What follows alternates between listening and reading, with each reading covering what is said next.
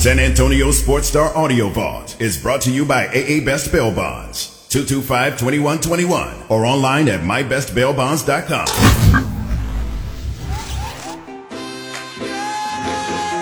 James Pledger, Jack Thompson, The Saturday Morning Hangover.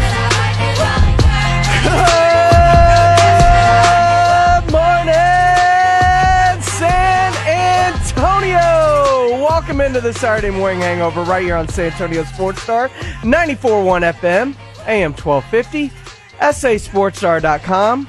I am James Pledger. I'm joined by my guy Jack Thompson. What's Yes, happening, sir. Jack? Not much, buddy. Oh man, Ready you can get get, at us it. on Twitter. He is at Jack underscore Thompson thirty three. I am at I am Pledger, and you're ready to get into it because let's face it, we're kind of in that sweet spot when mm-hmm. it comes to sports. Oh yeah. We've got the NFL. We've got college football. Hockey is underway. Major League Baseball playoffs are underway. We've got the NBA season starting up. We're two weeks away from adding college football into the mix on this. Like everything is happening all at once. And speaking of college baseball, the Astros up 2-0 on the Yankees, baby. Game three coming Yes, up later today at four o'clock. Philly takes a 2 1 series lead over the Padres with a 4 2 win last night.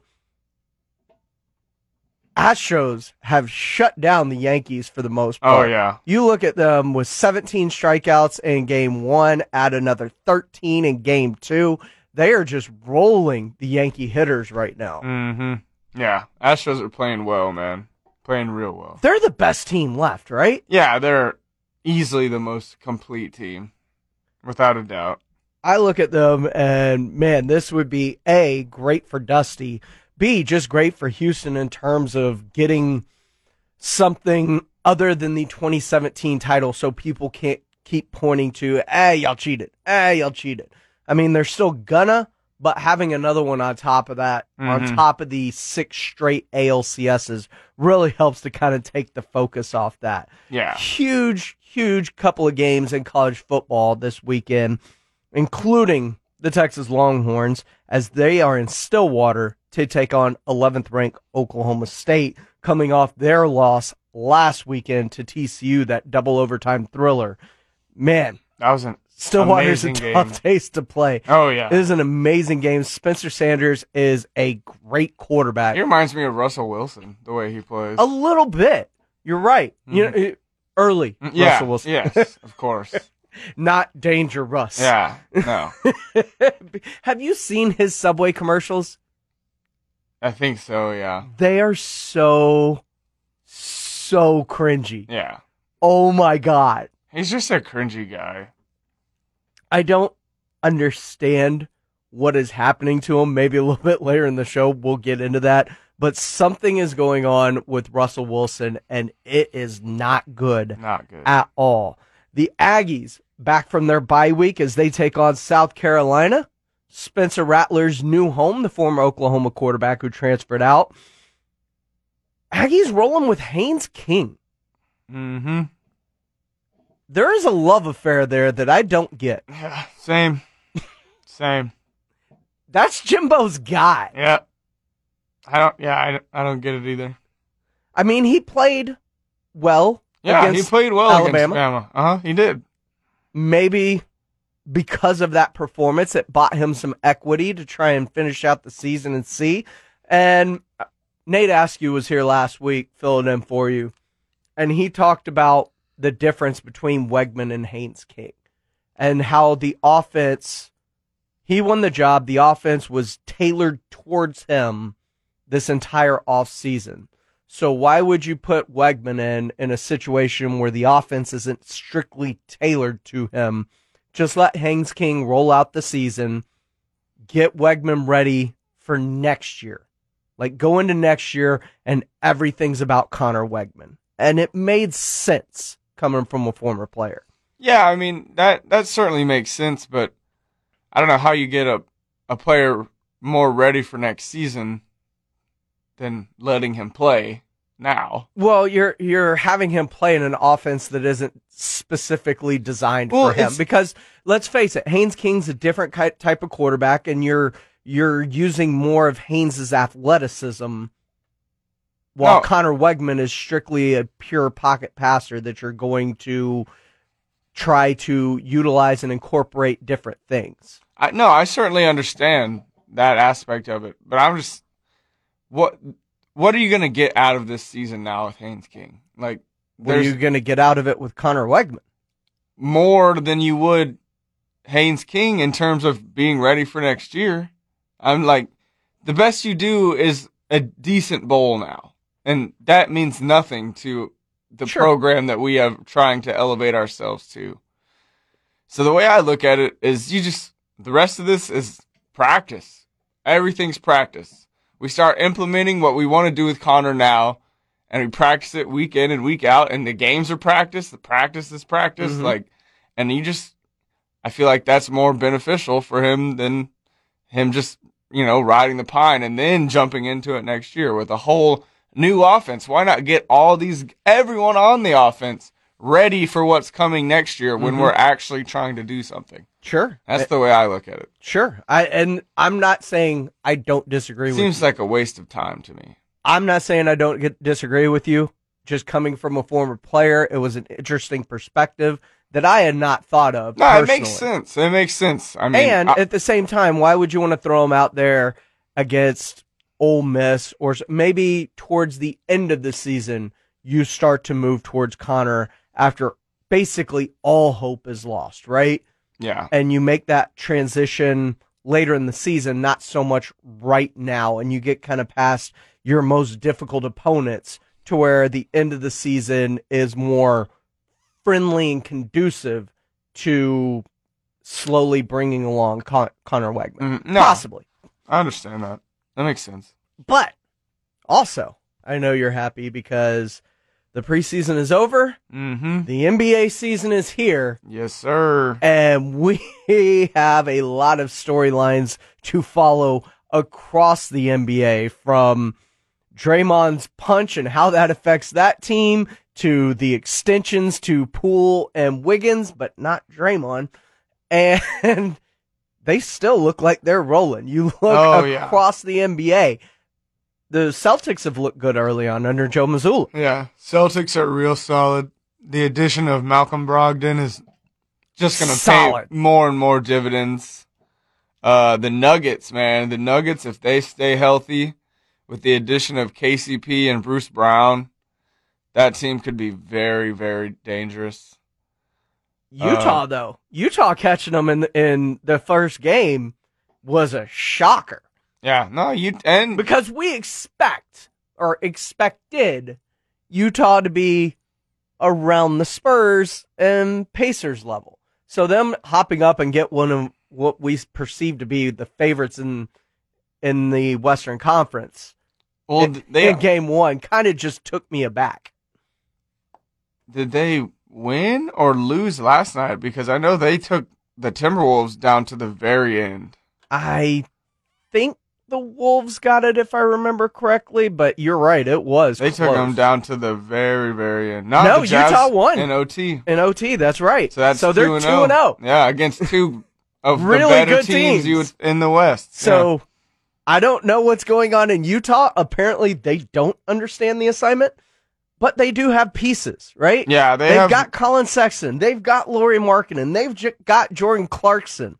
Like they've got pieces nah, yeah, that are good pieces. yeah. Kelly Markkanen, Mike Conley, Jordan Clarkson, Con Sexton, Malik Beasley, Talen Horton Tucker. They have more experienced, like bona fide NBA guys than we do. Speaking of which, the Spurs, after getting boat raced in the first game against the Charlotte Hornets, actually played really well last night, and they Mhm. led for basically wire to wire against the Indiana Pacers. Now it got a little closer in people who would like to see them win would have won it at the end of the game, but we did. Even if you're on Team Tank, you're gonna win games. Yeah. I It's mean, that's an inevit- inevitability. We're Mhm. talking on the low side, people are talking 15 to 19 wins. On the high side, you're talking 25 to 29 wins, right? Mm-hmm. So wins are going to happen. These are players that are playing extremely well. But as we saw, that big double digit lead did get really, really close Oh, at yeah. the end as it ended up being a three point game. Oh yeah. But I think that was part of the assignment too. It was. It was. I really appreciated what Pop did. I mean, for one, he kept the tank alive by keeping Yak in. Mm-hmm. He's bolstering all of our, you know, trade prospects night in and night out, giving everyone the green light. Doug and Jay Rich seem to have the green light in which every time they touch the ball, go try to score it. And Yak, And Yak, I mean, he's helped he helped him face his fears for the hack of Yak last night and he surpassed it. I mean, 13 made free throws. First player since Timmy D to go to the line 21 times. Like, such an appropriate number for Tim too. yeah. It's a, I mean, yeah, it was a great game by the Spurs. Three And- points away from keeping the, the tank alive, but you know. And of course, we're going to get into the NFL. It's kind of a ho hum weekend in the NFL. Yeah, nothing too special except for thing Dak is- coming back. The big thing is Dak. Yep, Dak is back, baby. yep. And he gets a, I don't want to call it a layup game, but he gets a very amenable game to return to, right? hmm In terms of just a defense that has not played well. Yeah. Offensively, they can put up points, except for last week against the Patriots. They've they've scored with everyone. hmm They took Philly down to the wire. They took Seattle down to the wire. They took uh, they've taken everybody they've played down to the wire because offensively they've put up points, Yeah, yeah. except no for the Patriots game. So I look at this as a good barometer and test against a defense that's going to be friendly and conducive to Dak. just kind of confidence. Build some better. confidence. Yeah. Yeah. And we're going to talk more about that game and the rest of the NFL when we get back here on the Saturday morning hangover because what are we expecting from Dak? What do we want to see from Dak and what's a realistic expectation? I know a lot of people want to see 400 yards and four touchdowns. I don't know if that's so much realistic Could happen. or if you want it. It could happen, but it's on the the very positive end of things, right? Not sure I want him unless it's a ton of huge chunk plays. Not sure I want him throwing enough to get to 400. Exactly. Yeah. You just want to see a little bit more hmm than we, we saw from Cooper Rush's offense. We'll Yeah. get into it next year on the Saturday Morning Hangover on San Antonio Sports Star 94.1 FM and AM 1250. When all you want is football. 20, 15, 10, and bounces his way into the end zone. Touchdown! San Antonio Sports Star, ESPN 94.1 FM and AM 1250. Tell me turn around, then I'm on it for the moment. But you know me, you know how I get when I'm lonely. I think about you in the moments, but everything you do is so Oakland, so Oakland. Foot on the gas, I'm just trying. Welcome back into the Saturday Morning oh, Hangover right here on San Antonio Sports Star 94.1 FM, AM 1250. I'm James Pledger, joined by Jack Thompson, a little childish Gambino to get you going this morning.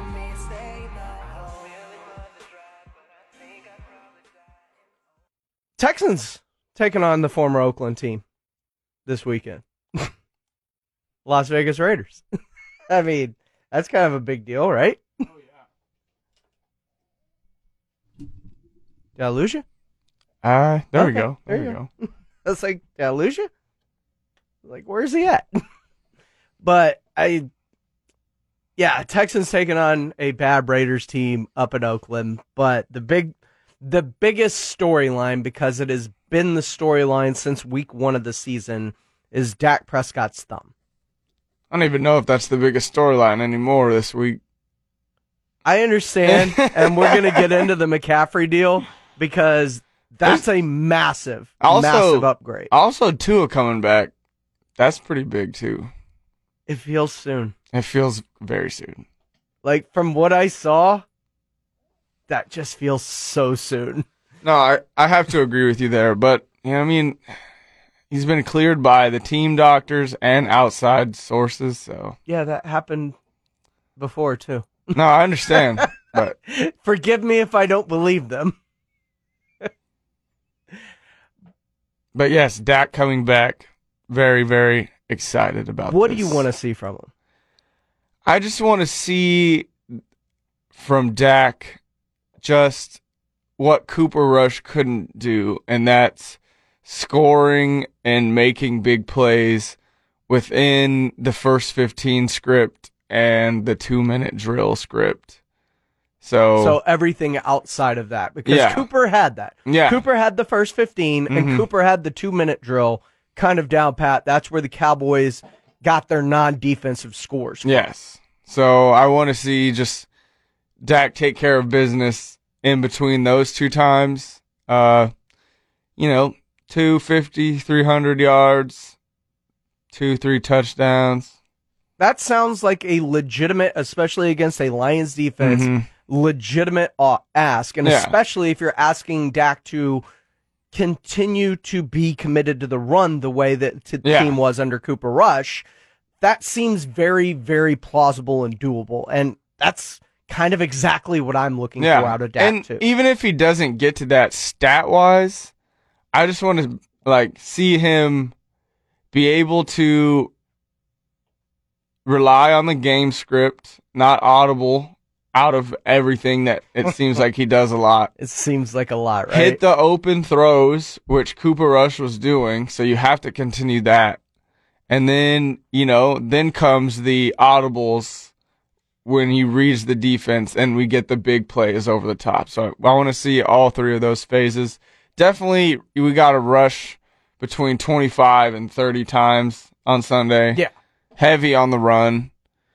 But yeah, nice just, balance between Cooper and Elliott because Mhm. I do believe Elliott, or excuse me, Pollard, Pollard, and yeah, yeah. Elliott, because I do believe Elliott provides the ability for Pollard to break those big. Yeah, runs. yeah. What what they do with the run game is is awesome. I mean, we obviously Zeke is not what Zeke used to be, but Zeke's good for about an automatic five through the through the line. I will say the one thing we haven't seen out of the Cowboys this year that was talked about a lot coming into the season, and maybe this whole package of the offense was predicated around Dak being there, and that's why we haven't seen it.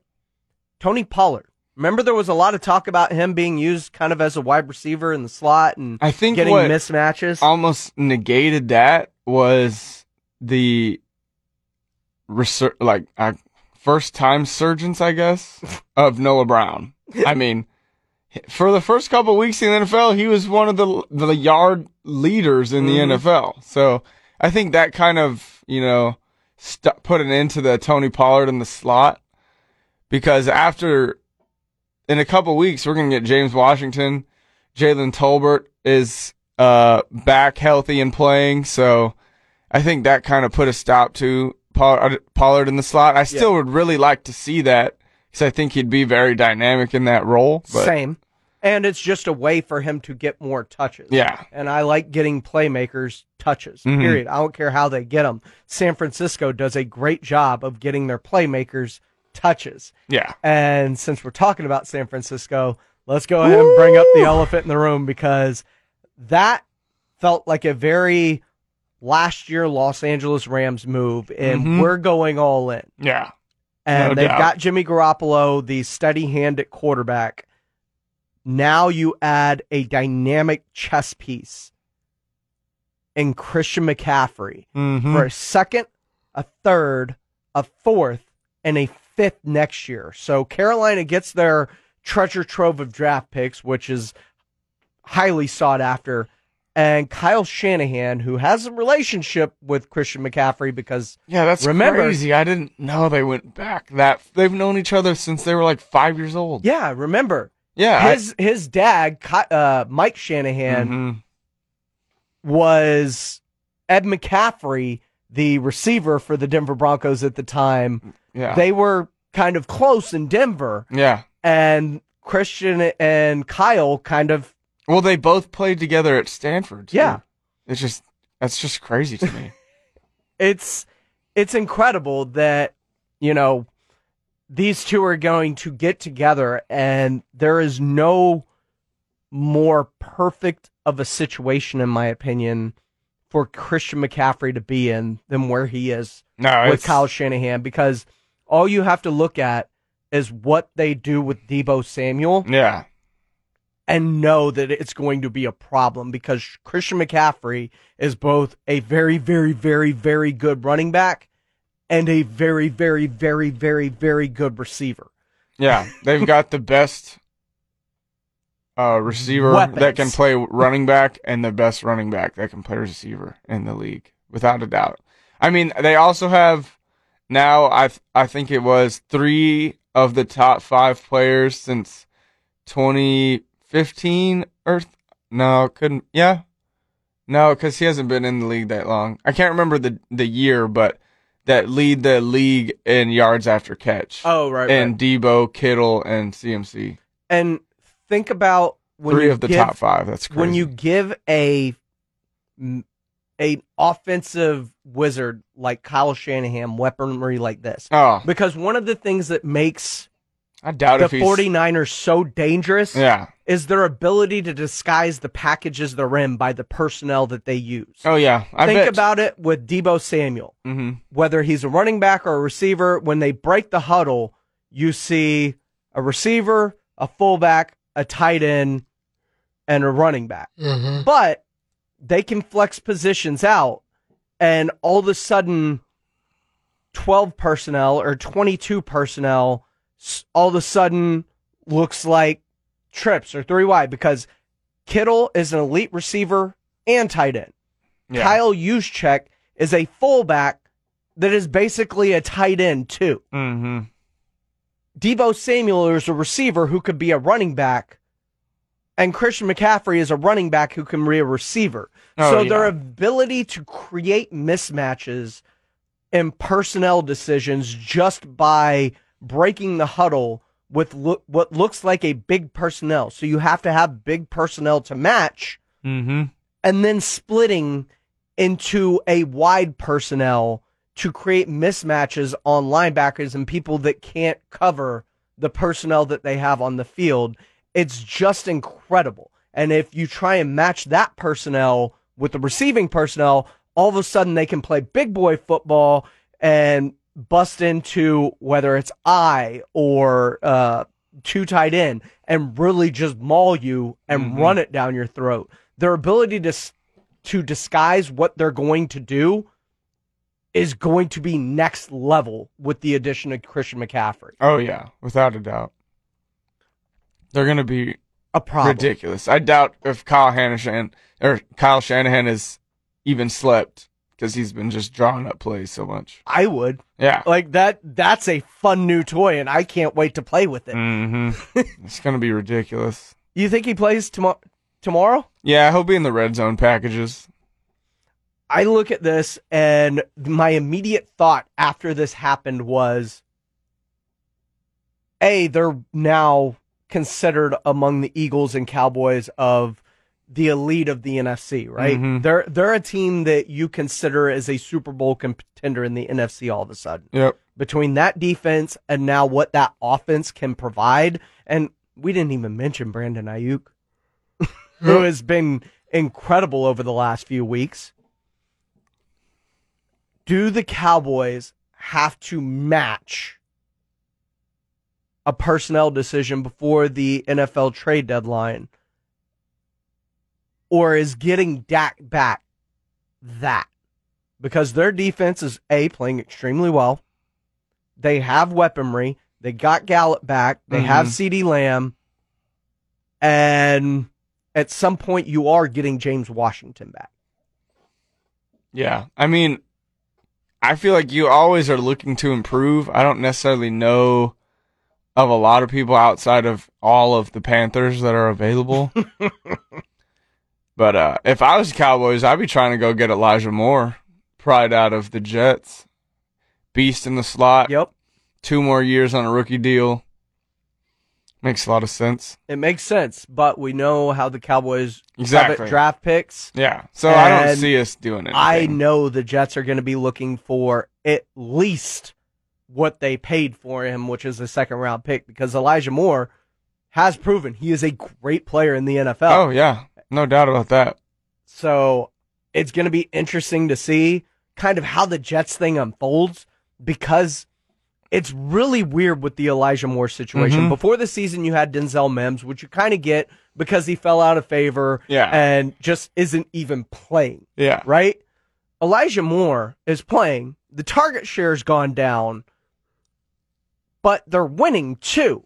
And they've won three straight games for the first time in like six years. yeah, So the fact that he's being a problem when they're actually enjoying success because he's worried about his individual success hmm feels like a problem and a problem within the locker room. yeah, And that's going to be an interesting story to kind of watch unfold over these next few weeks leading up to the trade deadline to see do they actually want to get rid of this or can they talk him out of this and get him like look this is we're winning yeah, Like, you I understand you want your targets, you want your catches. That's how you get your money, but this is how we're winning football games right now because this is what we have to do. yeah, And if they can talk him off of that ledge and kind of smooth everything over, it's one thing. If they can't, it's going to be interesting to see if they do or don't move on from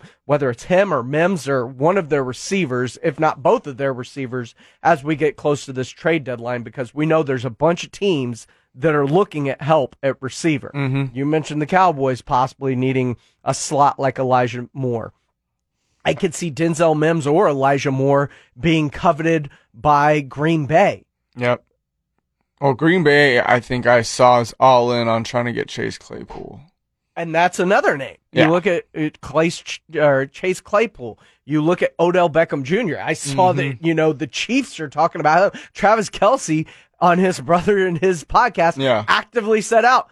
Look, I don't know that that's happening, but I want it. Yeah, I was like, all right. And they just, he just restructured his contract to open up three and a half million dollars Yep. that has people scratching their heads of what was that for? And now he's talking about OBJ. So that would be something, man. OBJ in that offense feels like a problem, right? Oh yeah. I mean, OBJ is definitely not what he used to be, but what Patrick Mahomes can elevate someone to, and the type of skill that OBJ still possesses, be scary. OBJ, Kels, and Juju. And don't forget so tough. the Giants, who are in second place in the NFC East at five and one. I would They not. could use some help at receiver. Yep, Whether I- it's bringing OBJ home, going and getting one of those receivers from the from the Giants, or I mean the Jets. Like there is a move there that I feel that they could mo- make by the trade deadline to strengthen their team as well. Yeah, for sure. I saw something about Saquon and uh, OBJ talking to each other. I mean, yeah, a lot of people come calling for OBJ for sure. it's going to be very interesting to see how things play out here over the next couple of weeks in the NFL because there is a lot of talk.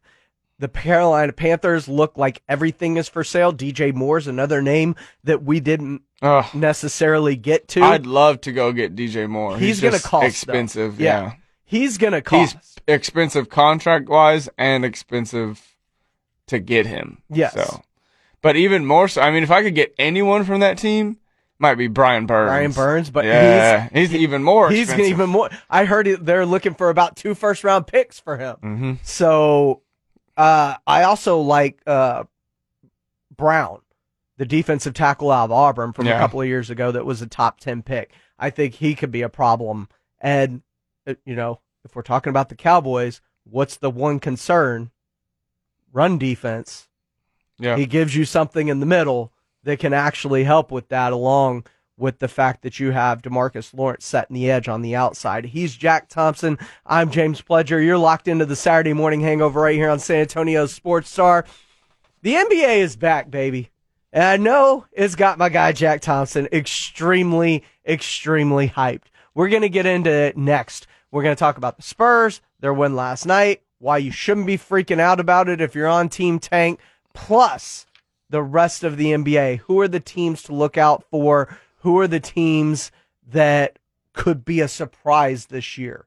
It's all coming up next year on the Saturday Morning Hangover on San Antonio Sports Star 94.1 FM and AM 1250.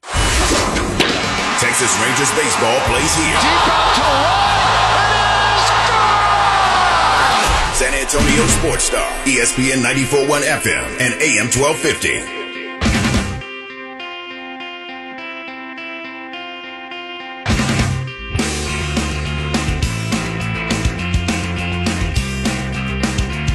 Welcome back into the Saturday Morning Hangover right here on San Antonio Sports Star 94.1 FM, AM 1250. I'm James Pledger, joined by Jack Thompson. Both very disappointed that we aren't at the inaugural When We Were Young festival that kicks off this weekend in Las Vegas.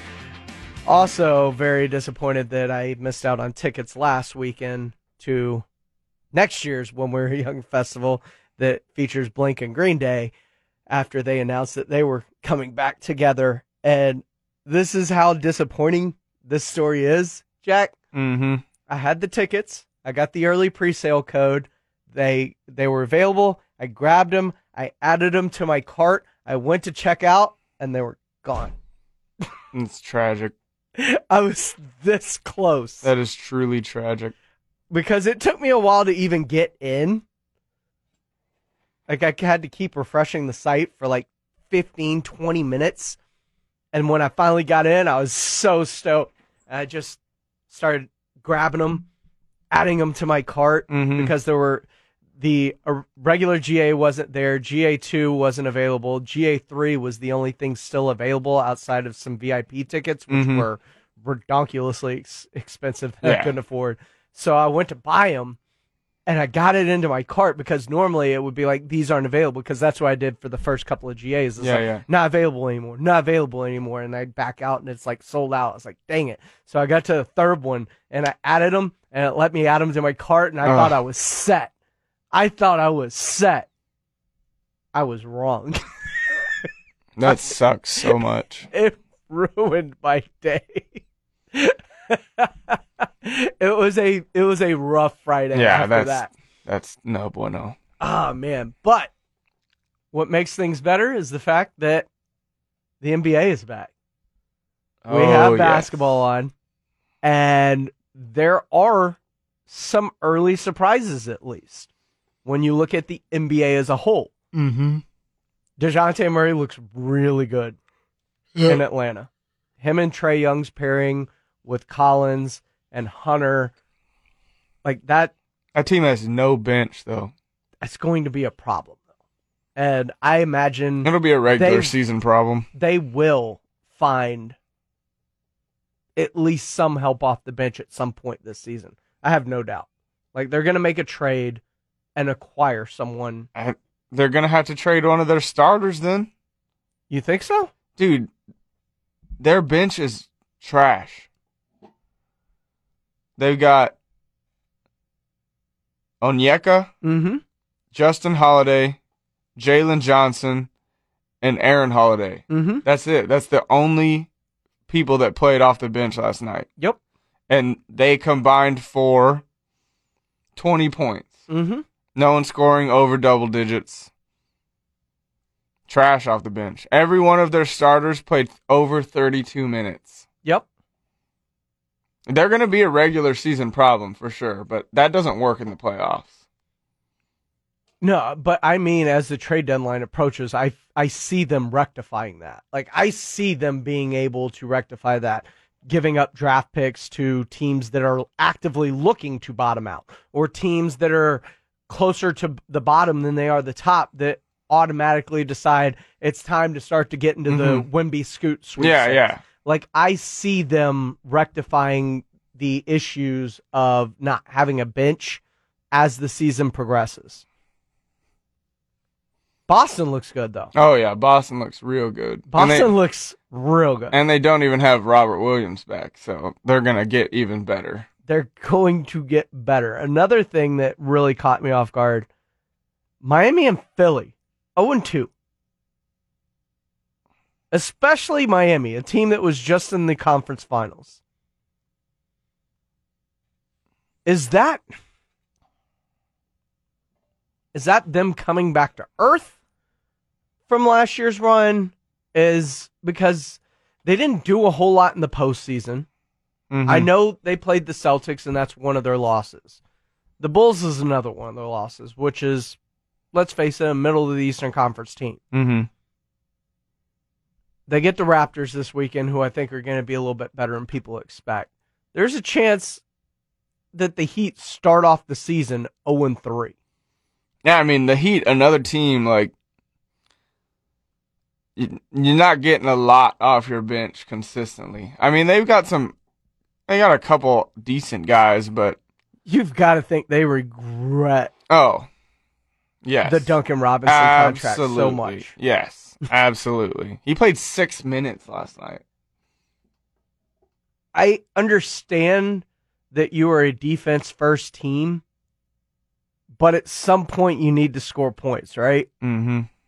And Duncan at least gives you that ability, being a 43% shooter from behind the arc. Yeah, And even in bench in a bench capacity, he he provides at least a spark. LeBron James needs help oh yeah, in a bad in a very bad way. bad way. This team, hey, was supposed to be better defensively when you added Patrick Beverley to the mix. Mm-hmm. They're giving up 123 points a game. It is second worst only to the Spurs, Who are giving up 131 and a half.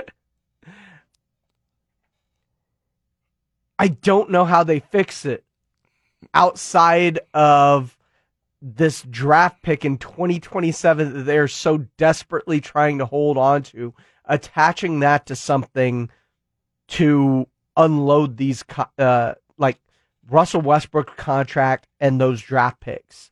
Like that's the only way I see them adding anything of relevance that helps them get better. Yeah.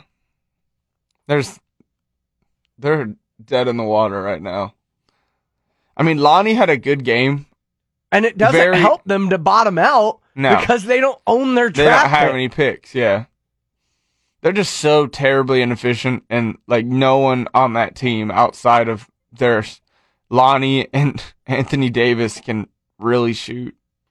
And neither of those guys are shooters, so And people are daring them to shoot. Oh, I'd be daring them to shoot easily. I mean, you got between Russell Westbrook and Pat Bev, they were one for eighteen. Actually, It's terrible. I heard a stat yesterday. It gets even worse than that against the Clippers. When you looked at the box score with the Lakers, hmm not only was Russ 0 for 11 hmm and Pat Bev 1 for 7, hmm but the rest of their backcourt, Reaves was 1 for 2. Kendrick Nunn Oh was seven. 0 for 7. Like, they legitimately went like 2 for 30 something from their backcourt, Yeah. which is untenable in the NBA these days. Your backcourt is supposed to be able to shoot. They went two for twenty-seven. I Two? I don't know Yeah, why seeing the Lakers implode like this makes me laugh so hard, but it does. Oh, it does for me too. But when we look at the rest of the Western Conference, Zion looks really good early. I really, really like what I'm seeing out of the Pelicans with Zion Williamson, Brandon Ingram, and CJ McCollum. I like that team a lot. And I think like if they can learn to kind of win and close out close games and you know things that that newly good teams have to kind of learn throughout the season if they can kind of grow on that throughout this season i think this pelicans team's going to be an issue in the western conference No, the Pelicans are tough. I mean, Brandon Ingram is probably the most unsung star in the league. He gave KD an absolute clinic in that first game. And the more comfortable Zion gets on the on the court, it's going to be even more scary. And Jonas Valanciunas had like thirty and se- about he had like thirty and seventeen last night. I completely forget that Jonas Valanciunas is a part Yeah, of. and and CJ McCollum, like that team is very tough, and that's a team that has some depth to it. Mm-hmm. Got Alvarado off the bench. You've got Trey Murphy. They got some guys that can come off the bench and add some significant stuff. Herb. Jones. Yeah, Herb Jones, who is looking like a young uh, Bruce Bowen right now. Mm-hmm. Not offensively affecting you, but he will lock down your best player like no one's business. That's a scary team. and the more they get more comfortable with each other, the Mhm. wor- the scarier it's going to be. Trailblazers with a surprising start to the season. Finally healthy. Dame Lillard back to his full glory. And man, if we're talking early front runners for MVP already after two games, Ja Morant is going to be an issue. Oh, if Ja Morant is going five from six from the three, everyone Watch be out. very scared because Remember, they finished second in the West last year. yeah, oh yeah, So this is a team that kind of learned how to be a great team in the regular season and was really close in the postseason, if not for running into a Warriors team that just turned into a buzzsaw in the postseason. Yeah. But they they learned and they stole a couple of games from the Warriors Mhm. too. So I expect Memphis to be there oh yeah. this season. I expect them. Also, before we close out this segment, did you hear Kawhi's comments? I don't, I don't know which ones you're talking about. Okay, so Kawhi Leonard had um some things to say after the ga- uh, first game win, in which he came off the bench and scored 21 points, and you know had had a nice. Is this where he says I don't watch basketball like that? No, this is not. This is uh well, he talks about his rehab process this year compared to years past Mm-hmm. and I'll let you decide if there's any shade thrown. I mean, similarities is just like uh, I'll have missed a year pretty much, uh, you know, and uh, you know, same thing here. Just you coming back and uh, trying to get it restarted again and uh, get get refreshed and, like I said, get those game reps under your belt. And uh, I mean, but I mean, it's just a, just a different situation.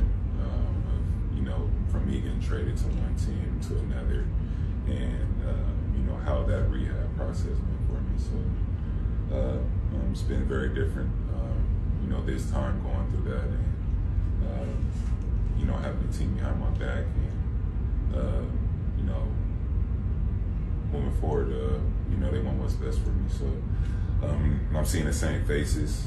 Uh, so that's like the differences, pretty much. Having the team have my back going through the rehab process. It certainly feels like a shot fired. It's whatever, man. Like we had his back. He just wasn't gonna stay. He can he can talk all he wants. I'm over the Kawhi. Now, my question is though, as a player going through injury, what we talk about it all the time. We talked about it with Michael Gallup. Mm-hmm. The last hurdle in a lot of rehab processes is mental Yep. and trusting what you, you know, and it takes time sometimes. Some people take longer in order to clear that hurdles. Were the Spurs doctors pushing him to do something, knowing it was going to be okay because, you know, but he felt pain and mentally couldn't trust it. And there was a disconnect there that led to the falling out because we know the Spurs have what's wh- outside of Kawhi, they, there has never been any question about the Spurs being extra precautious when it comes to injuries. Yeah. See, that's why I don't buy that. I don't buy that we were pushing him, and it caused some sort of rift. No, uh, and I say pushing him in terms of he just didn't trust himself because he felt something Mm-hmm. and they were telling him, "We understand you feel it, but trust me, it's gonna be okay." And he was like, "I don't, just because I feel something." And there just was a rift created. I'm just looking devil's advocate at it to see both sides of the situation,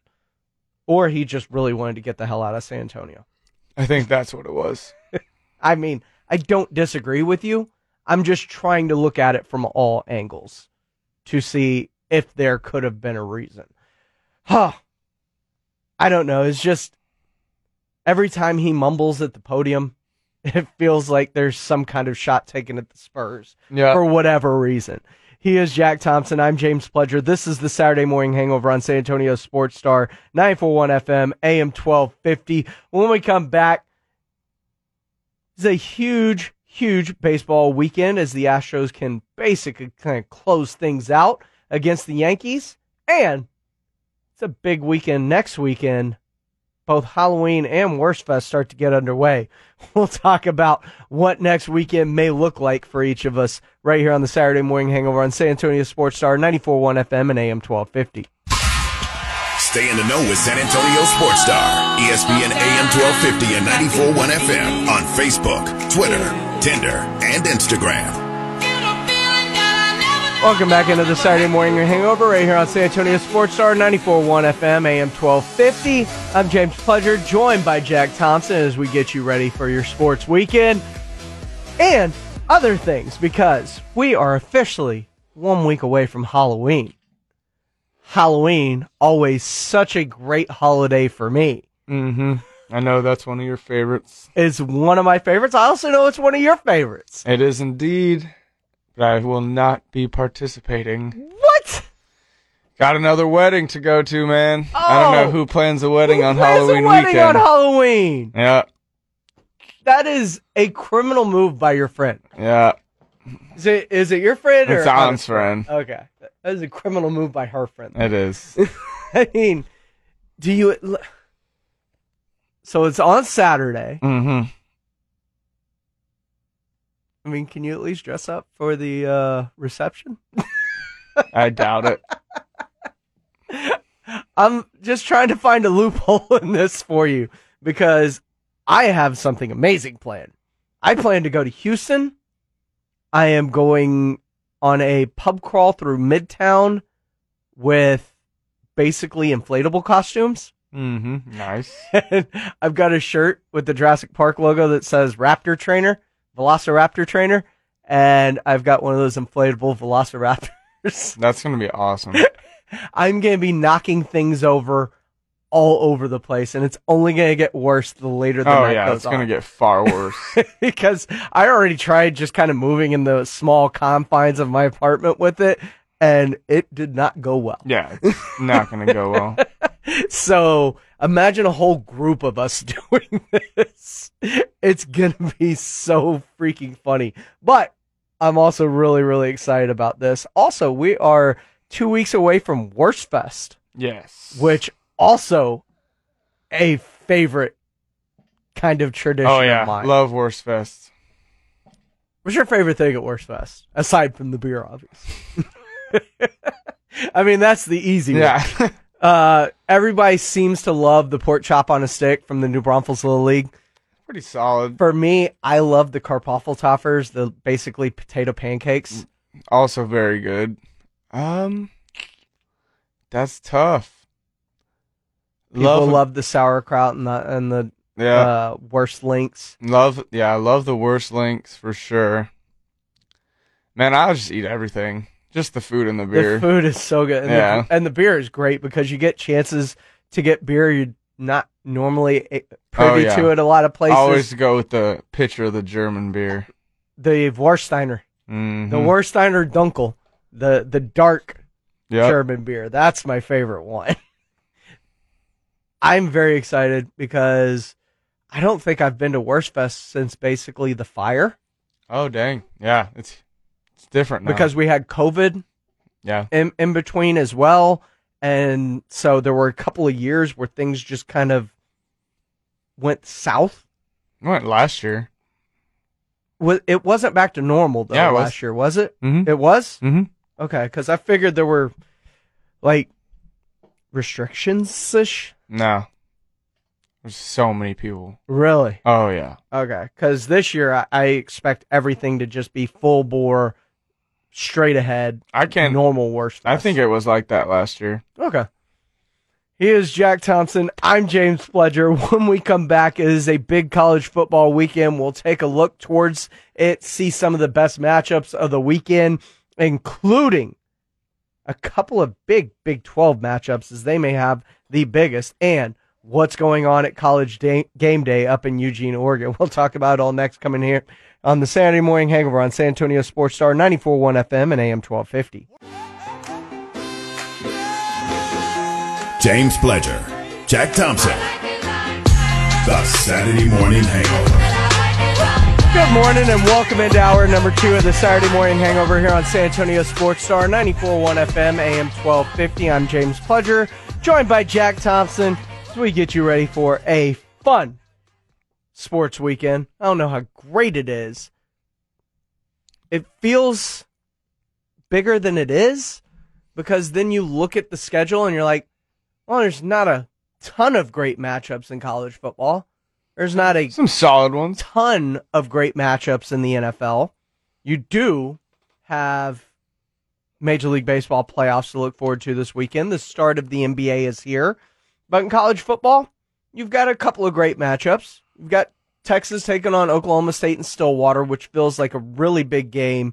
Quinn Ewers probably biggest test to date, I would think, seeing as he really didn't get to finish against Alabama Yeah. and the offense did struggle and kind of stall out against Iowa State there last weekend. Mhm. So Texas still has a shot shot at the Big 12. They're sitting there, but this This, this, game is step. key This is the first step. You lose this one. because they've got them, Kansas State, TCU, Kansas, all still on the schedule Yeah. coming down the home stretch. And the Big 12 probably playing a little bit better than a lot of people expected in terms of the rankings and how many teams are up. Oh yeah. Clemson Syracuse is sneaky good game. Yeah. Syracuse yeah. is 14th right now. Clemson's top five on the outside looking in at that college football playoff. Although I don't know how much I believe in, in Syracuse, so I don't know how much stock I really put in this game. I yeah. I don't have any faith in Syracuse. Right? Like, I mean, I'm sure they're it's solid. nice. They're playing way above what people thought. It's a good story. Yeah, but, but, I don't believe in you. no. I Now- think they get rolled. Now, if they win this game, all of a sudden maybe there's something to believe in there. Yeah. But to this point, I just don't believe in Syracuse. No. But the best game might be where college game day is. Oh, it's easily the best game. Because you look at Oregon, who is five and one, playing extremely well right now, tenth in the nation, taking on an undefeated UCLA team who is six and zero, and I think a surprise to a lot of teams Oh yeah. in kind of the Pac 12 because we expected USC to be there Mhm. with Caleb, Wink, uh, Caleb Williams and Jordan Addison and Lincoln Riley coming over and taking that program, but they stubbed their toe Yep. already. So right now, UCLA's in the driver's seat in the Pac 12, Yep. as is Oregon. The winner of this game could find themselves in the driver's seat for the Pac 12 title on the way out. Yeah. DTR man, he's so good. He's probably my favorite quarterback. Yeah? He's so good. Just so electric. More so than the ones that are projected to be at the top of the draft this coming year. More so than I think CJ to, Stroud. to watch, yeah. I think he's my favorite to watch. He's not the best, No, no, no, no. but to I watch, like he can saying. do so much. He's so so like quick twitch. Like Mhm. he he reminds me of a little bit of like Lamar in the way that he plays. Maybe Okay. a little bit better thrower and not as good of a, of a runner, but he's just a highlight waiting to happen. He's very fun. I like UCLA in this game. Yeah. I do. hmm I really like UCLA, but I do think they there could be an issue for UCLA or or yeah, for UCLA in terms of Oregon just because that home crowd at Eugene Oh, is yeah. going to make things an issue. Mhm. And I do believe this is a close matchup. Yeah, it's gonna be a it's gonna be a really good game. Could Alabama lose their second straight? I mean, it's entirely possible. We've said it all. It Bama should be their should be their third straight, if you ask me. Well, we've said it all along. Bama hasn't looked like Bama, but Should be their fourth loss of the year. exactly. I Ah, look at. Texas. I look at Texas A and M. I look at the Tennessee game. Mhm. The defense isn't what it was. No, I think everyone thought it was going to be way better, but Will Anderson is just not enough to like supplant all the people they lost. Will Anderson, He's amazing. he's amazing. yeah, he's. I would take him number one. Yeah, he's incredible. I'm not gonna lie. I might roll the dice on him and try and get a quarterback with the second pick. Yeah, he's he's freaking awesome. he is he is just a problem. He's the he looks like he reminds me of Micah. Like he does so Yes. much. You can put him anywhere. yes. He can cover, he can rush, he can play middle linebacker, outside linebacker, defensive end. If you want to put him up the middle, he can do that. Like that is a great comparison. Yeah, he does a lot of Micah stuff. He's not as fast, but I think he's bigger. I I look at Mike Leach's team and we know that they're trying to run the football, right? We know that that is They're they're attempting to mask their air raid. yeah. They're trying to get more out of the run game than a normal Mike Leach Yeah, yeah. team would. Yeah, yeah. But it's all about Will Rogers. Yes, and he's been phenomenal. He has been fantastic this year. Yeah. I mean, you saw it firsthand. Yeah. Oh yeah. Kicked the crap out of us. But I see what Hendon Hooker did last week Mm-hmm. in the air against them. Yeah. And I kind of feel like that's where Bama is most exploitable. Oh yeah. I mean, that's how we almost beat them. It wasn't a chain. No. We were throwing it. And so I look at Will Rogers. I can I wouldn't be shocked if Nah. Bama loses this game. This could I could absolutely happen. and if I'm gonna lay money, I might lay some money on Mississippi State.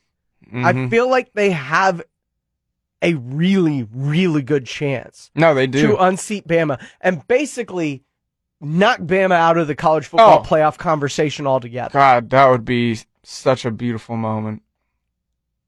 God, I feel a lot of hate in your heart. Oh yeah, yeah. I despise Bama. You will too. Give it a couple years. Once you get your butt over here to the SEC, you'll hate them just as much as I do. Look, they're good. I respect good.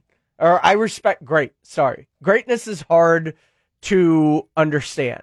And it's why I respected the Spurs during their run. I respected the Patriots during theirs because I didn't respect Jordan and the Bulls during theirs when I was a kid. And I hated Jordan. And I realized that it was stupid to hate somebody like that basically because I don't know if I'll witness something like that again, which is why I embrace Kobe, which is why I don't have the same hate for LeBron that a Le- lot of LeBron haters have. Mhm. Because let's think LeBron Oh yeah. lived up to the hype coming out of high Oh, school. He he far surpassed what? That's yeah. you can't With- have higher expectations placed on you than what LeBron did and not only meet but exceed them. Yeah, and he's also never. Gotten in trouble. Yeah. Yeah. No. There's LeBron is a one of one. And I, what Nick Saban in Alabama is doing, I don't ever want to discredit it because I don't discredit it. I just dislike them. I get the dislike, Yeah. but I'm going to appreciate the greatness in my time because I don't know when it will end because it always ends. You know, Greatness is never sustained forever. I'm gonna be happy when this greatness is done with.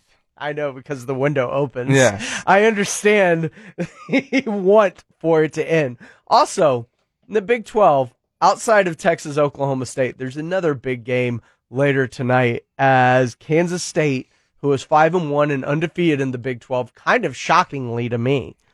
With maybe my second favorite quarterback to watch, Adrian Martinez. That's another highlight waiting the to happen. The former Nebraska quarterback. mm-hmm. That man, But if there's anybody that personifies the offense that K State runs, it is Adrian Martinez. yes. Oh, yes.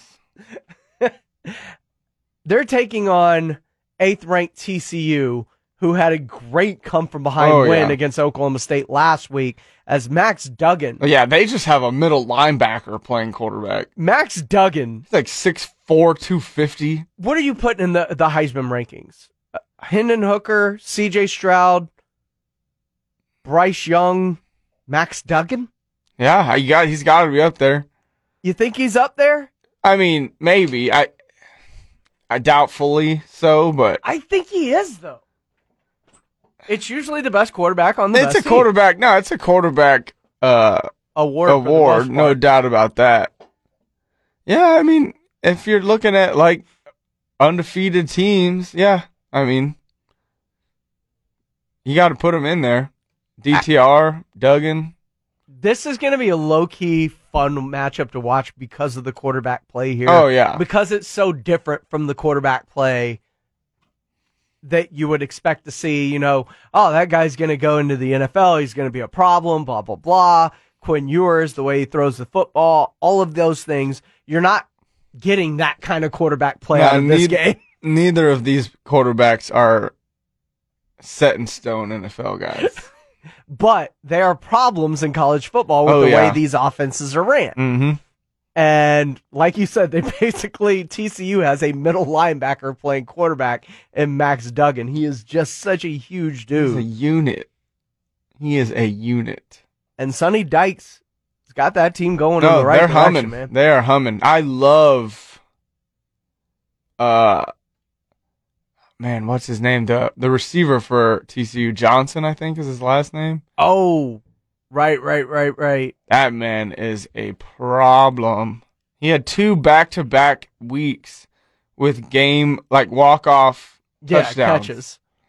Not only just catches, like to seal the game, like touchdown catches. Like this guy is he is so good. I look It at What's Kansas? State as possibly. Would you put? Oh, yeah, or not Kansas State, but TCU as basically one of the the highlights of the season, right? TCU, yeah, most definitely. They're way outplayed expectations. Quentin Johnston Quentin Johnston, yeah, is so good. really, really good.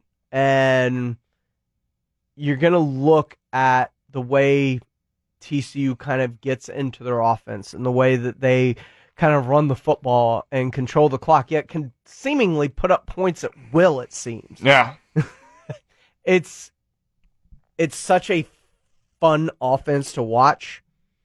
And I think Kansas State's going to have their hands full because I don't know if they can match the points that TCU can put on the board. yeah. I'm I'm not sure if they can either. I've got a, a philosophical question for you. UTSA takes on North Texas today at the Alamo Dome, Mm-hmm. 2:30. North Texas was the only team that beat them in the regular season last year, ending their undefeated perfect season that they were striving for. Yep. They still won the the Conference USA title, beat Western Kentucky in the title game, but it the the perfect talk was squashed up in uh, North Texas last Yeah. year. They have them scheduled as the homecoming game this year. that is odd. Philosophically, would you rather? Because I know the homecoming game is usually a team that you're going to house. Yeah, it should be a layup. Should it? Or would you rather see the homecoming game be a huge matchup like this? Because I feel like this is kind of a cooler atmosphere for a homecoming game. Like personally, I just think like there there would be something a lot cooler about beating It's a cool rival. until you lose. Sure. it's always cool until you lose. but I think there's something great about beating a rival and the excitement that that could bring on homecoming versus, you know, smoking southwestern, eastern Louisiana Monroe Yeah. by way of Arkansas 48 to nothing. Mm-hmm. And I think it it gives a little juice to the pregame, gives a little juice to the tailgate, gives a little juice to the game day crowd. And this could be for the Conference USA title.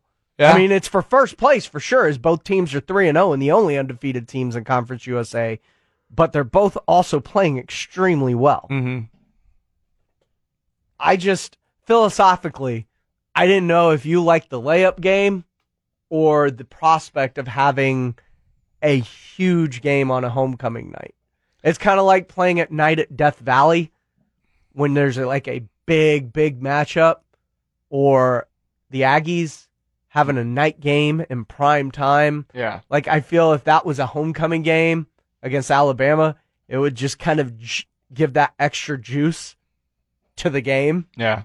I mean, I don't like is the way I look at it is it's just another game. I mean, homecoming in college, this like I feel like it's not a big deal whatsoever. So yeah, yeah. I mean, schedule who you want to schedule. You want the easy layup game, that's fine. Mm-hmm. You want the tough game, you know, add some storyline to it, pump up your team, also fine. It's just kind of how the schedule rolls out. Sure. I'm not a big proponent of either. Well, I I don't even understand homecoming in college, to be honest. I don't either. It always felt like a high school thing to Yeah. me that just kind of carried over. Yeah, I don't really get.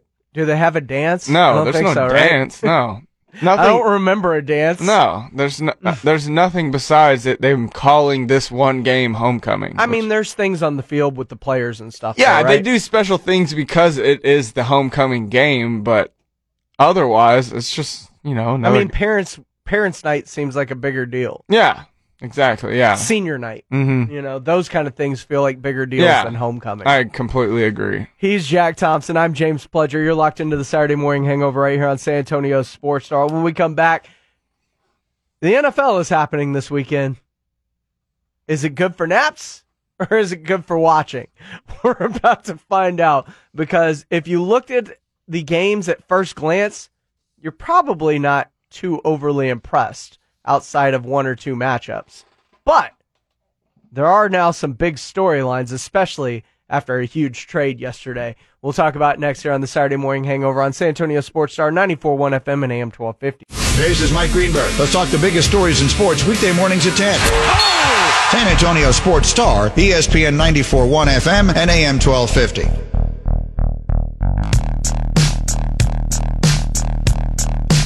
Welcome back into the Saturday Morning Hangover right here on San Antonio Sports Star 94.1 FM AM 1250. I'm James Pledger, joined by Jack Thompson as always. Follow us on Twitter. He is at Jack underscore Thompson, uh, Jack underscore Thompson 33 at I am at I am Pledger. Of course, you can reach out to us on the Kielbasa Smoke Meats phone line 656 ESPN 656 3776. There was a huge trade this week just a few days ago, overnight really on Thursday, going into Friday, waking up to the news that Christian McCaffrey was being shipped from the Carolina Panthers to the San Francisco 49ers. And it feels like a win for both sides. Yeah. Carolina gets all the draft picks they need to help expedite the rebuild that they are essentially about to undertake right there. Mhm. And the 49ers get a weapon that, and I'll, I will parse this, when healthy, is A, one of the best running backs in football, B, one of the best weapons not named B- Deebo Samuel. like just offensive weaponry that you can line up at any position on the field that makes that team so incredibly dangerous. Yeah. Oh, yeah. If if they can uh, keep CMAC healthy, this one of the scariest offenses in the league. Without and remember, they're going to get Elijah Mitchell back at some point this year. Yep. They've got Jeff Wilson right now. and you've got Christian McCaffrey. Like the the The thing is, like, with having CMC now, you can only give him like 10, 12 carries a game. Mm-hmm. Give Deebo three, four. Give Mitchell another 10. Or Wilson. Or Wilson, you know, like whoever is healthy, hot hand, whatever.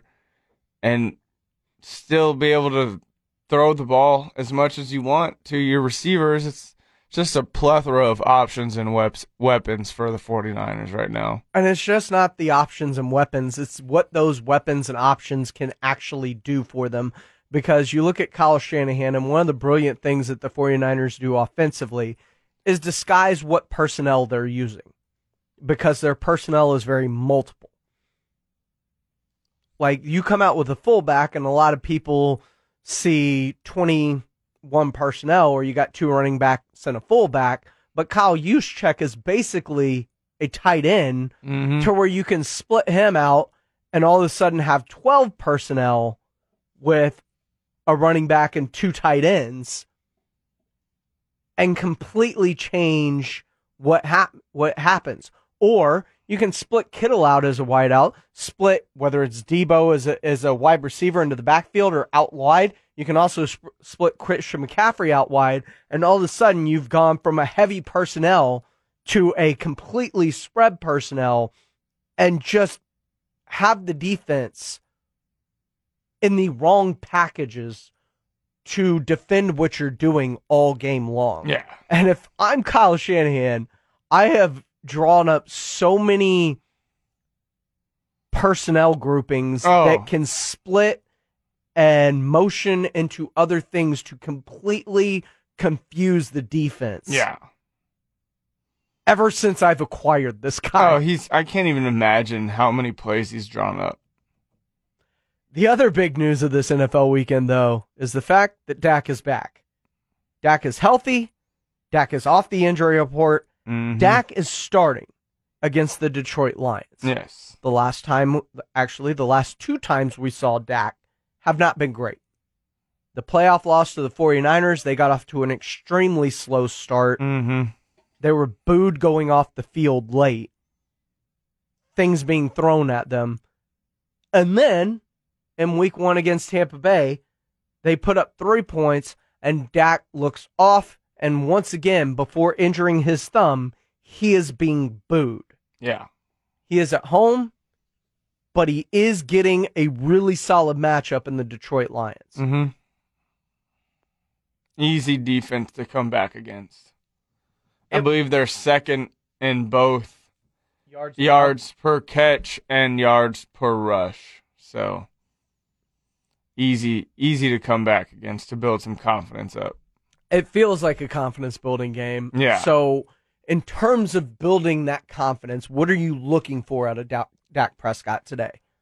I mean, really, I just want to see Dak uh, make the right reads, complete the open passes, throw some people open, uh, adjust to coverages when necessary, and uh, you know, just keep things rolling in the way that they have been in terms of the offense prior to you know the first half of last week's game. Uh, I want to see us continue to, you know, ground and pound 25 at, at least 25 rushes. But between really, both running backs. yeah, between both running backs for sure. But really, I mean, stat wise from Dak, 250, 300, couple touchdowns. Just, but really, it's more about And those are realistic numbers Yeah. for Dak. hmm Especially if they were running the ball up, upwards of 30 times. But yeah, it's really not even about the stats for me for Dak this week. I just want him to see him look comfortable, making crisp, good throws and reads, and uh, you know, get some people open with throws, which is what Cooper Rush could not do. So, just adding that extra element to what we've already built on with our offense is what I'm looking for. I also think the one thing you're looking for from Dak that Cooper doesn't give you, which allows you to be able to be more explosive offensively, is creating plays off script. yeah. Dak has an ability to keep plays alive with his legs, whether it's running or just extending the play to have someone flash open late. hmm And I think that buys you more consistency on offense when you're talking about Dak and or or this Cowboys offense getting something going, not in the scripted first 15 and not in the two minute drill. Yeah, absolutely. He is Jack Thompson. I'm James Pledger.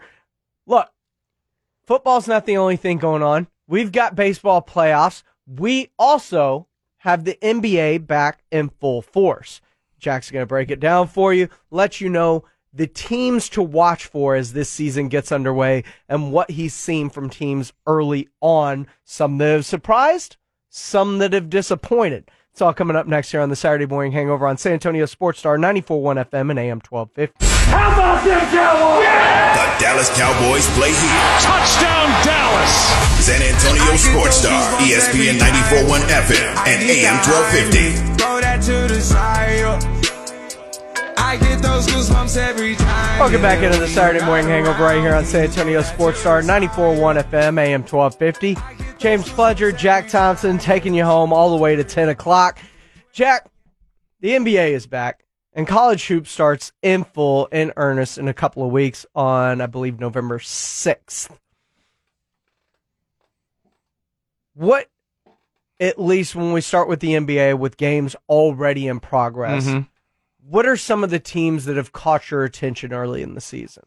I know we're only a couple of games into this thing, but I know there there are teams that at least you go, wow, that's going to be a problem, like New Orleans. Yeah, New Orleans uh definitely going to be a problem. I think uh Denver has the potential to round out into Mhm. someone very formidable with Jamal Murray and Michael Porter Jr. getting more comfortable. Um the Clippers are already looking super tough. John Wall looks healthy. Mm-hmm. Kawhi hasn't even played a full game yet and he looks good. And the Uh, fact that they can just bring him off the bench, Yeah. like it talks about how deep oh, that's the deepest team in the league. They're insane. They have two deep. starting fives. Yeah, they're they're stupid deep. Uh, the Hawks look pretty solid. Dejounte and and Trae look good, but I fear for them down the stretch. I mean, they're because of their depth. yeah one injury away from not being good. I mean, But I mean, Collins, after a very disappointing season last he year, he started off real strong. he's starting real strong, and I think Dejounte is a big piece of that. Oh yeah, absolutely. Uh, pleasant surprise. I mean, you of course Boston looks good, Milwaukee looks good. All the people you think should look good really Mhm. look good right now. But Washington starting off two and zero. Yep, buzzer beater last night. Yep. Could they be legit? Uh, time will tell. Pretty solid roster between Kuz, Porzingis, and Brad Beal with a Mm-hmm. bunch of other, you know, whole like uh just role players. Could they be this year's Cleveland Cavaliers Uh, it's in terms of just a team that kind of shocks and Yeah. and makes their way into the, like the bottom half of the playoff picture that you really didn't expect? Yeah, no, definitely. I think that they, they certainly could.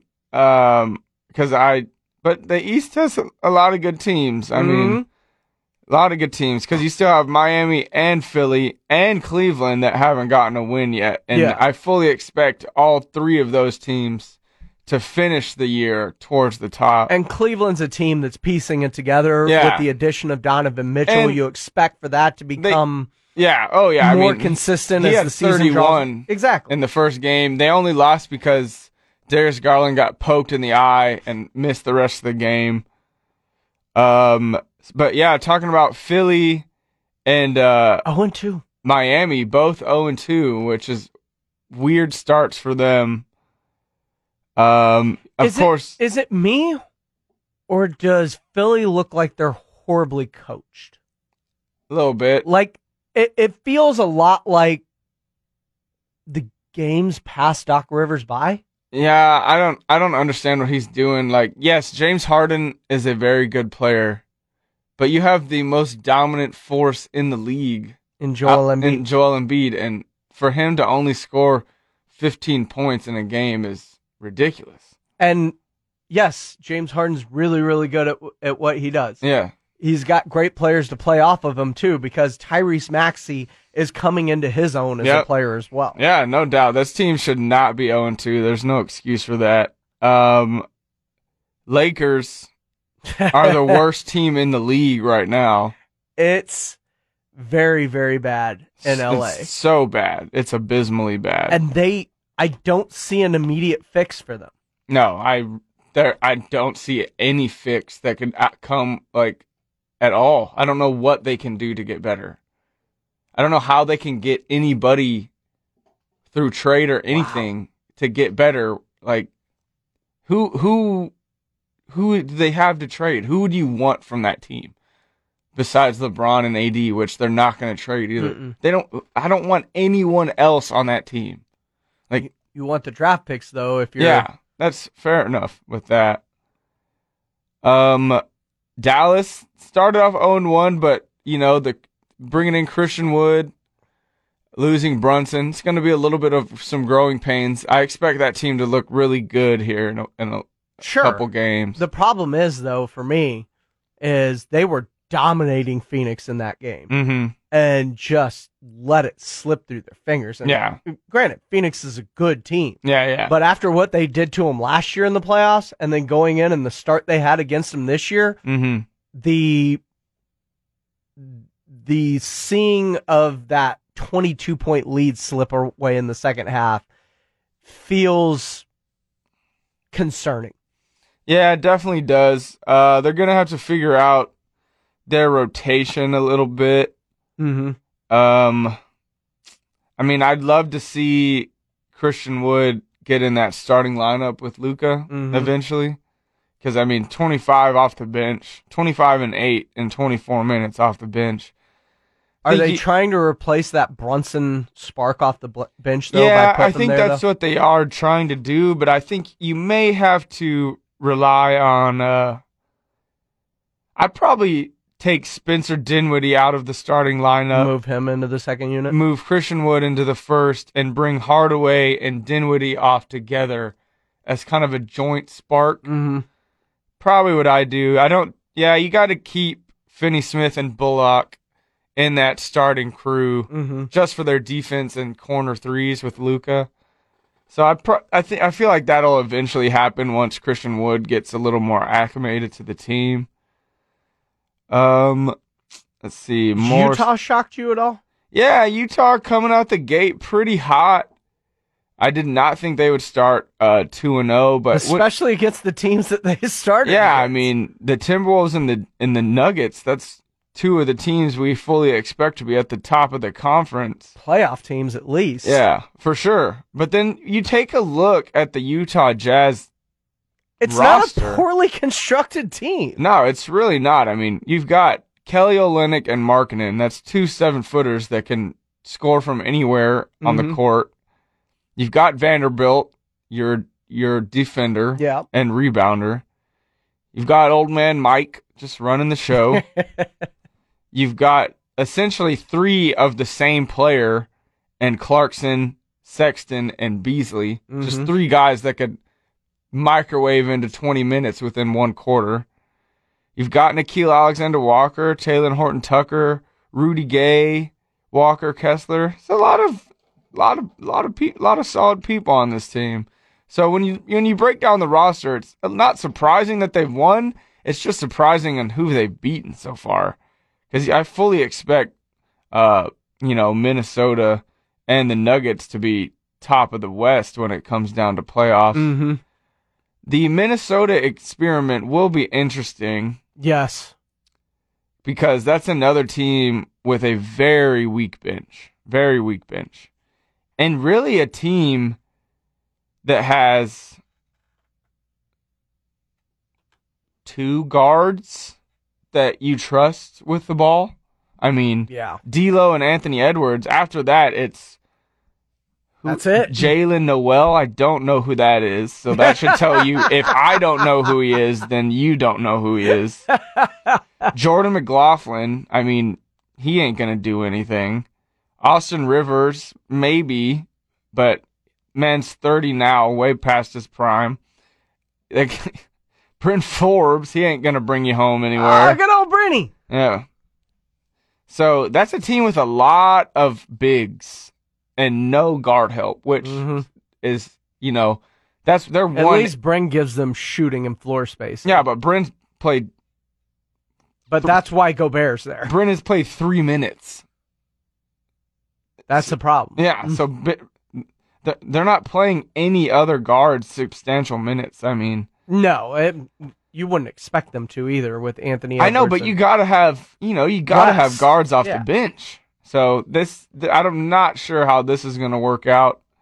They also have probably my least two favorite bigs in the league. Don't like KAT or Rudy Gobert. now. College basketball is starting up here in just a couple of weeks. Yes, sir. and there are a million storylines that are coming with this season. Yep. What are a couple that we should really keep an eye on with these teams? Because you know it's the same, it's the same uh, prospects we see Mhm. at least starting the year highly ranked. You've got Gonzaga up there. You've got North Carolina, the defending champs up Mhm. there. Duke's in the top ten, of course. Yeah. like it's it's not like it's a a shock to see who's near the top of. Well, there's one team that's a shock, and that's Virginia, who has not been good in a couple of There's years. There's Virginia, and also seeing Houston in the top three. Oh, I'm not surprised by that one bit. I'm not We're surprised. bringing I- back I'm not- Sasser and Jamal Shead. No, Like, no, I'm uh, the the talent is there. The fact that they are preseason ranked that high is what shocks me. I honestly, I'm not shocked by that. Bringing in the arguably the most experienced and best backcourt in Mhm. college basketball. Um, they bring in some top one, uh, two top 100 guys, one top 10 guy. So yeah, they're they're primed for a, a very good year. I think for me, the biggest storyline across all of college basketball is who is going to throw themselves into that, you know, top three pick, top Who's behind pick. Scoot Yeah, and who Wemby? is going to be the one to challenge? No one's challenging Wemby, but there could be players that come out that challenge for Scoot's number two spot. Okay. So uh, it's going to be interesting for me to see who throws their hat into that ring. You would assume the Thompson twins are going to be a part of that mix. And those again, it's it's wild to me that you know we think of five of the top or four of the top five maybe picks aren't even coming out of college basketball. Mhm. That's the landscape of the draft is just changing so dramatically with overtime elite and the G League Ignite. It'll be interesting to see who you know brings themselves to that table. Off the top of my head, Nick Smith, Dereck Lively, Kel'el Ware, um, Dariq Whitehead, Keyonte George. Mhm. It's definitely a. This is a deep draft. Quickly out of, outside of the top 10 Mm-hmm. what's a team that you could see making a push to be one of those teams at the end of the year? One of those teams that's going to be competing for a Final Four. One of those teams that's going to be a top five team at some point throughout the season. Uh, Texas for sure sitting at twelve. I think they're a little underranked. That's going to be a very good team. What Uh, is it about Texas you like so much? I mean, they bringing back everyone. Yep. First off, I mean, you're bringing back Timmy Allen and Marcus Carr and Andrew Jones. Mm-hmm. So that's off the bat fantastic. Christian Bishop should take a step. You would hope Trey Mitchell can come back, Mhm. take a step. Dylan Disu has looked really good. You bring in um And Dylan- hopefully he has an expanded role this year. I Yeah. know we were big when they initially got Disu, but and then you got the freshman Dillon Mitchell and Arterio Morris coming in, two five stars. So yeah, they're primed for a very good year. Uh, Nova, I think, is underranked too. Incredible recruiting class, bringing uh, going back to a bunch of you know returners. So I think that's another they good have the team. class, but are they underranked because of the uncertainty at yeah, coach? that's yeah. Eh, because maybe. having Jay Wright, you know, that's a top ten team, yeah, but there there is an uncertainty. yeah, that's probably it. That's probably it. Yeah, I think you're right. Uh, I think Texas Tech's gonna be gonna be real God. solid. At 25 too. Like that feels like a little bit of dis- disrespect for a Red Raider team that over the last five, seven years, even proving last year without Chris Beard that they were a force inside the Big 12. Yeah. Another team to watch out for is uh the Alabama Crimson Tide. Got a great uh class that came in coming back to And Nate Oats is just a really good coach. Yeah, Nate Oates is fantastic. But they also bring back um Jahvon Quinerly and um who else do they bring back? Oh, uh, Sears is really good. Mhm. But they are, they bring in Noah Gurley, great transfer, and then two five stars. Todd Gurley's little brother.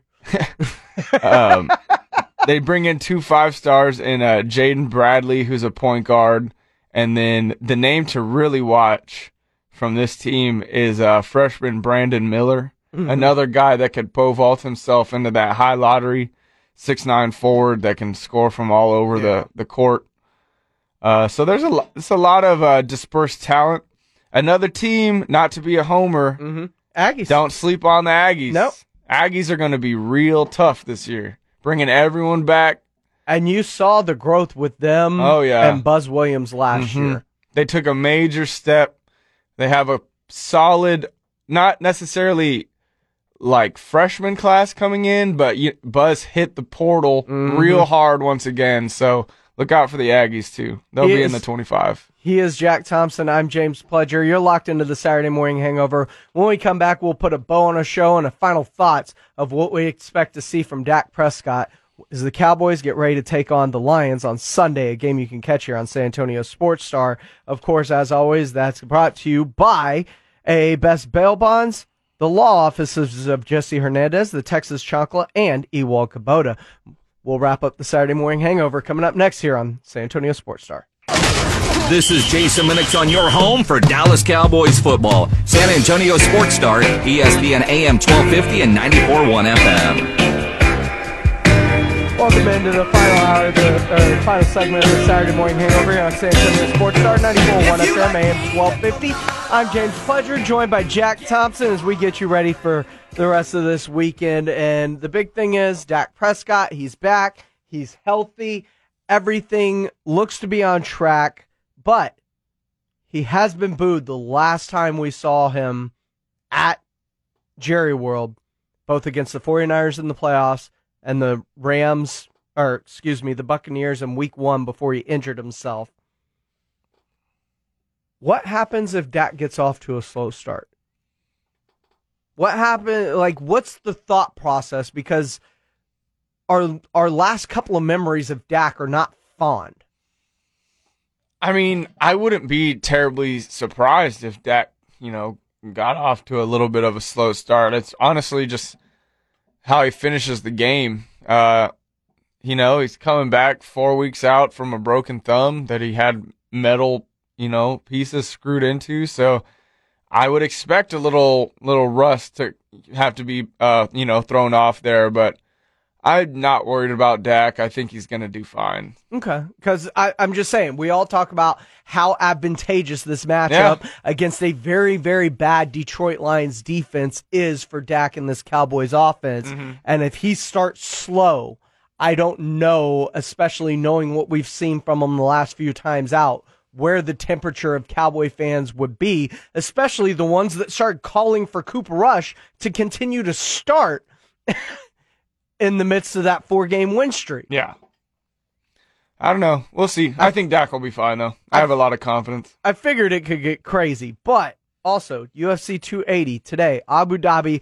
The prelims are about to start, but our favorite fighters fighting in the main Yeah. card. You got O'Malley Yan to to cap this thing off at one. Yeah. Sugar Sean O'Malley Yan. That's gonna be a great fight. And then the headliner, Charles do Bronx versus uh I don't know how to say his name, but that's also gonna be a, a fantastic fight. yeah.